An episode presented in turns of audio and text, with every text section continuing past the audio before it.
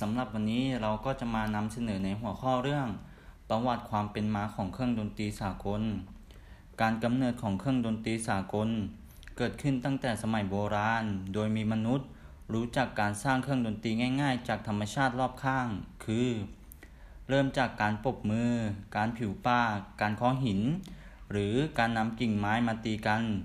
ซึ่งต่อมาได้มีการสร้างเครื่องดนตรีที่มีรูปร่างและลักษณะต่างๆ ที่แตกต่างกันไปในแต่ละชนชาติ โดยมีการแลกเปลี่ยนศิลปะวัฒนธรรม และลักษณะของเครื่องดนตรีของชนชาติต่างๆ โดยเฉพาะเครื่องดนตรีสากลที่เป็นเครื่องดนตรีของชาวตะวันตก ที่นำมาเล่นกันอย่างแพร่หลายในปัจจุบันสำหรับการกำเนิดของเครื่องดนตรีตะวันตกนั้น มาจากเครื่องดนตรีของชนชาติกรีกโบราณ ที่สร้างขึ้นมาสามชนิดคือ ไรรา คีทาราและออโรส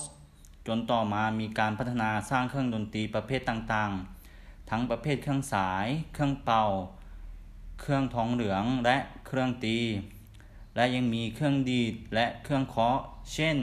ไวโอลินฟลุตทัมเป็ดกองชุด กีตาร์ และอื่นๆอีกมากมาย โดยพบเครื่องดนตรีสากล ได้ในวงดนตรีประเภทสากลประเภทต่างๆ ตั้งแต่สมัยโบราณจนถึงปัจจุบัน